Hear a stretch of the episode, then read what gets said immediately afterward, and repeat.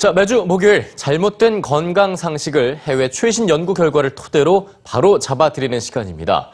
오늘은 우유에 관한 얘기를 준비했는데요. 이 우유 속에 또 어떤 비밀이 숨겨져 있는 거죠? 윤아영 아나운서? 네, 오늘도 역시 지방에 대한 얘기입니다. 유지방 함량을 줄인 우유를 저지방 우유라고 하는데요. 이 건강을 위해 저지방 우유들 많이들 마시는데 과연 일반 우유보다 우리 몸에 얼마나 좋은 걸까요? 뉴스지에서 확인해 보시죠. 건강에 신경을 많이 쓰신다고요? 그렇다면 우유도 저지방 우유를 드시겠군요.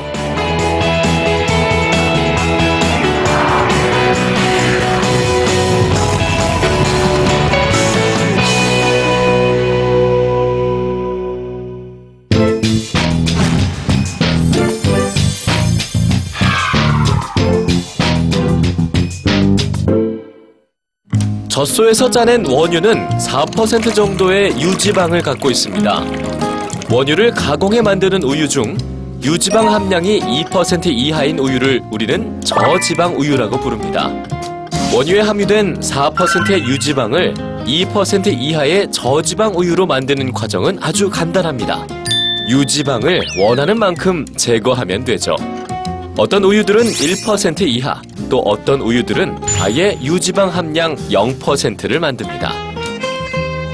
그런데 이 저지방 우유들은 지방을 제거하면서 매우 중요한 한 가지를 잃어버리고 맙니다. 바로 우유 특유의 진하고 고소한 맛. 즉, 지방만이 만들어낼 수 있는 특유의 맛입니다. 그렇기 때문에 지방이 제거된 저지방, 무지방 우유들은 밍밍하거나 밋밋하고 묽은 맛이 납니다. 한마디로 우리가 알고 있는 우유 맛이 아닌 거죠. 그러나 사라진 맛을 되살릴 수 있는 방법은 얼마든지 있습니다. 혹시 여러분이 일반 우유와 똑같은 맛의 저지방 우유를 드시고 있다면 우유 뒷면을 잘 살펴보시기 바랍니다. 답이 바로 거기 있으니까요. 이 첨가물들이 바로 맛의 비결입니다. 탄산칼슘이나 아라비아 검 같은 첨가물은 지방을 빼면서 같이 사라진 우유의 탄력성과 진한 느낌을 보충해주죠. 산화 방지제도 들어갑니다. 그리고 인공 탄수화물이라고 할 수 있는 말토덱스트린은 우유의 단맛을 첨가해 감칠맛까지 더해줍니다. 이 수많은 첨가물들 덕분에 맛 좋은 저지방 우유가 탄생하게 되는 거죠.